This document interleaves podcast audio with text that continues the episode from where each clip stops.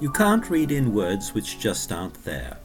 Hello, I'm David Schmitz, a barrister and a member of 10 Old Square. I'll be talking to you today about a recent bankruptcy case that confirms a principle which those in the know have believed all along, but which is nonetheless counterintuitive, to put it mildly. The case is Edwards, trustee in bankruptcy of Jagdev Singh Wasu against Aurora Leasing and Howard de Walden Estates, decided in January of this year by ICC Judge Prentis.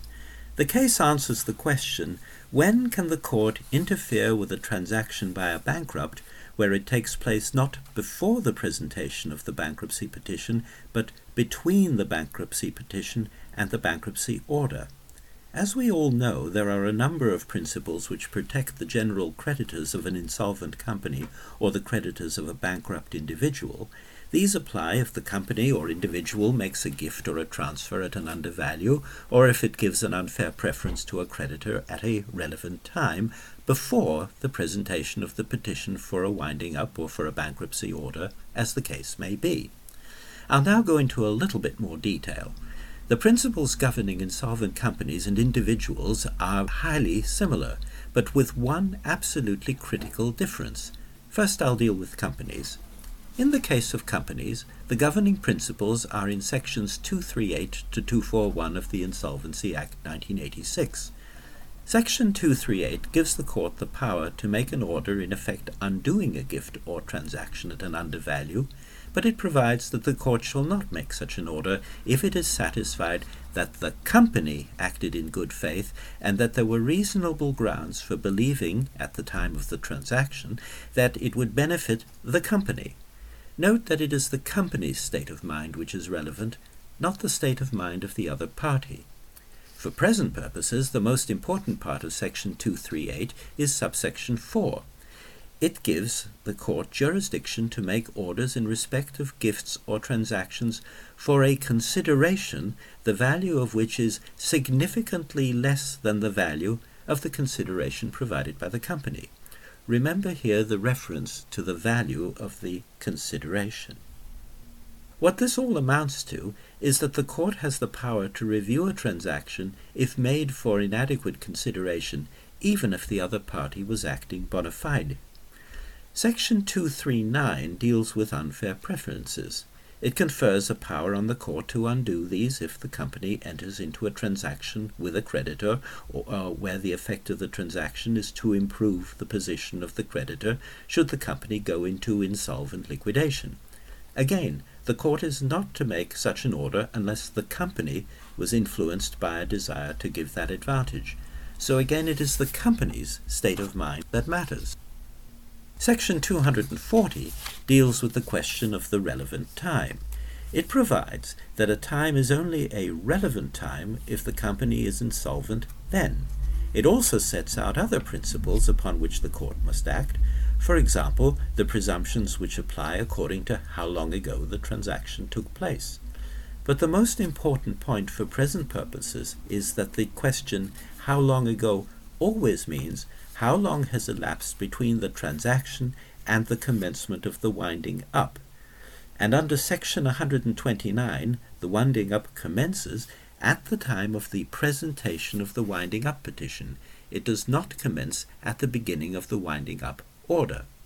The result is that Sections 238 to 240 only affect transactions made before the presentation of the petition.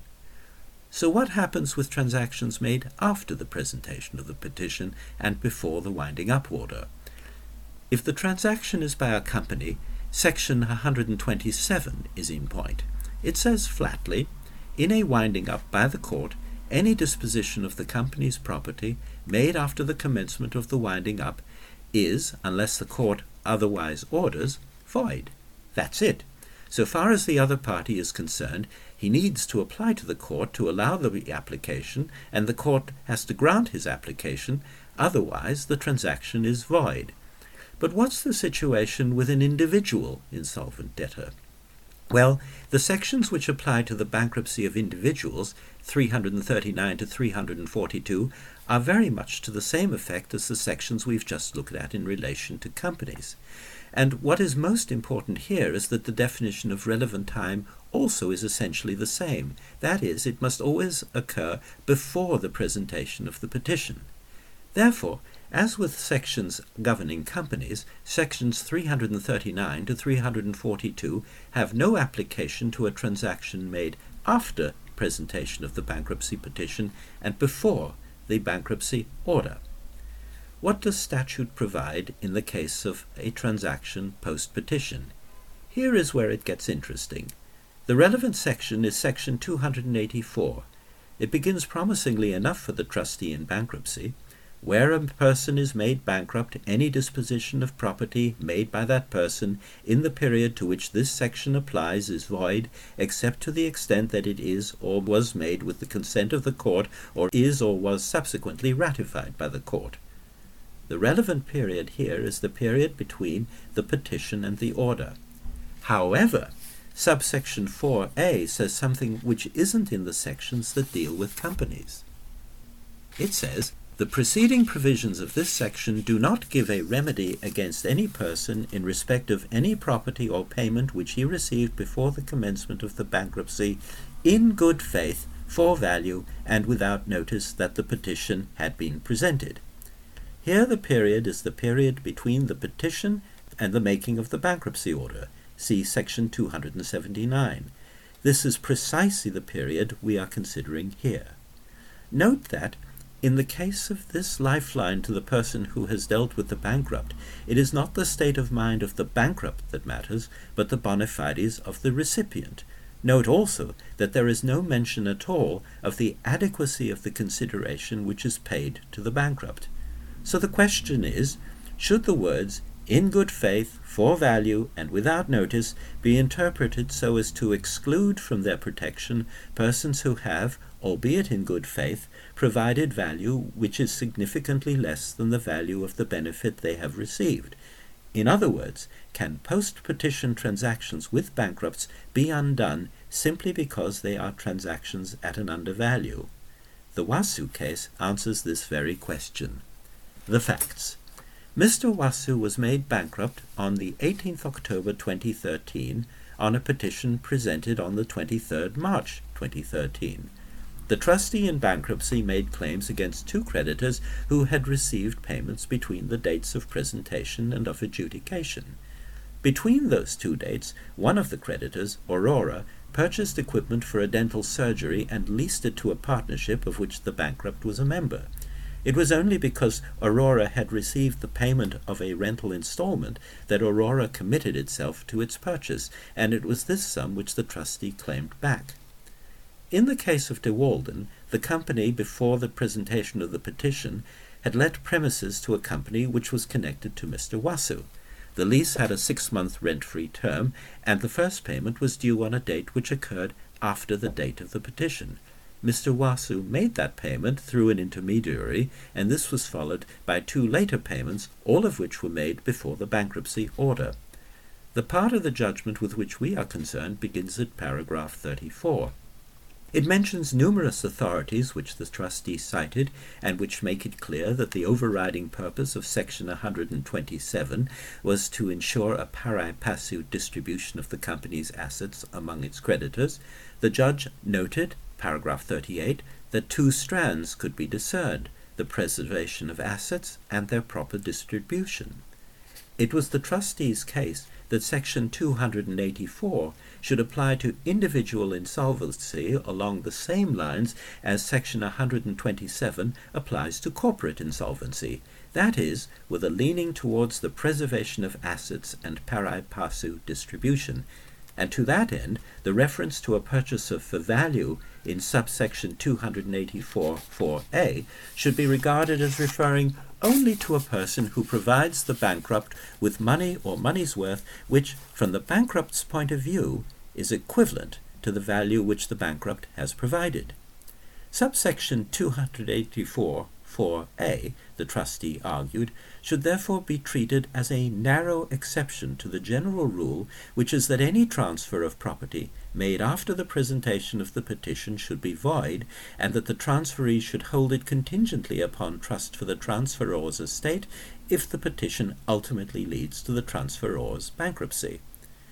The historical reasons for the presence of subsection 2844A were explored via an examination of the doctrine of relation back in the old bankruptcy statutes, culminating in the Bankruptcy Act 1914. This is of considerable interest, but for present purposes it is enough to make three brief points. First, the section and its predecessors were the result of a concern to protect an innocent purchaser who might deal with a potential bankrupt in circumstances where he had no idea that bankruptcy was impending, and who might therefore unwittingly become a trustee, something potentially more unfair than having to face a clawback claim in respect of a valid transaction. The risk of the purchaser becoming an unwitting trustee made it appropriate to treat such a purchaser in a manner similar to the treatment of equities darling, that is, a bona fide purchaser of the legal estate without notice, although in the case of bankruptcy the innocent purchaser need not be purchasing the legal estate. Secondly, as the judge put it, section 284(4)(a), quote, was not an exception which must therefore be given a restricted ambit, but a defence which is part of the principles. It can therefore be construed according to its terms, end quote. Thirdly, as those terms make no mention of the consideration provided by the purchaser having to be equivalent to the value conferred by the bankrupt, they ought not to be read in that way. See paragraph 61. There is no explicit qualification of the word value. All that is required is property or payment which he received for value. So provided the receipt was not gratuitous, which it will not be where consideration was given, value will have been provided. A transaction made post-petition can therefore be defended in circumstances where a transaction pre-petition with an individual or a transaction pre- or post-petition with a company cannot be defended. That is, where a bona fide purchaser provides consideration from the point of view of the bankrupt happens to be significantly inadequate. That, though, is not the end of the matter, because the purchaser must still have been bona fide, and this can be a high bar, as it means more than a mere absence of dishonesty. See paragraph 69. Now, when I began, I referred to those in the know. I've used that phrase because in his conclusion the judge quoted a passage from Muir Hunter at paragraph 3-700.1. It is difficult to argue that the words for value in this subsection should be interpreted by reference to the Insolvency Act 1986 subsection 339(3) to mean for a value not significantly less than the value of the property disposed of by the debtor. It requires the addition of many words which are not there. What this all amounts to, therefore, is that the nature of the protections offered to a debtor's creditors on the one hand and to innocent purchasers on the other can, surprisingly, depend upon some narrow distinctions, whether the resulting inconsistencies in the law will be resolved, and if so how, is something which only time can tell. Thank you very much.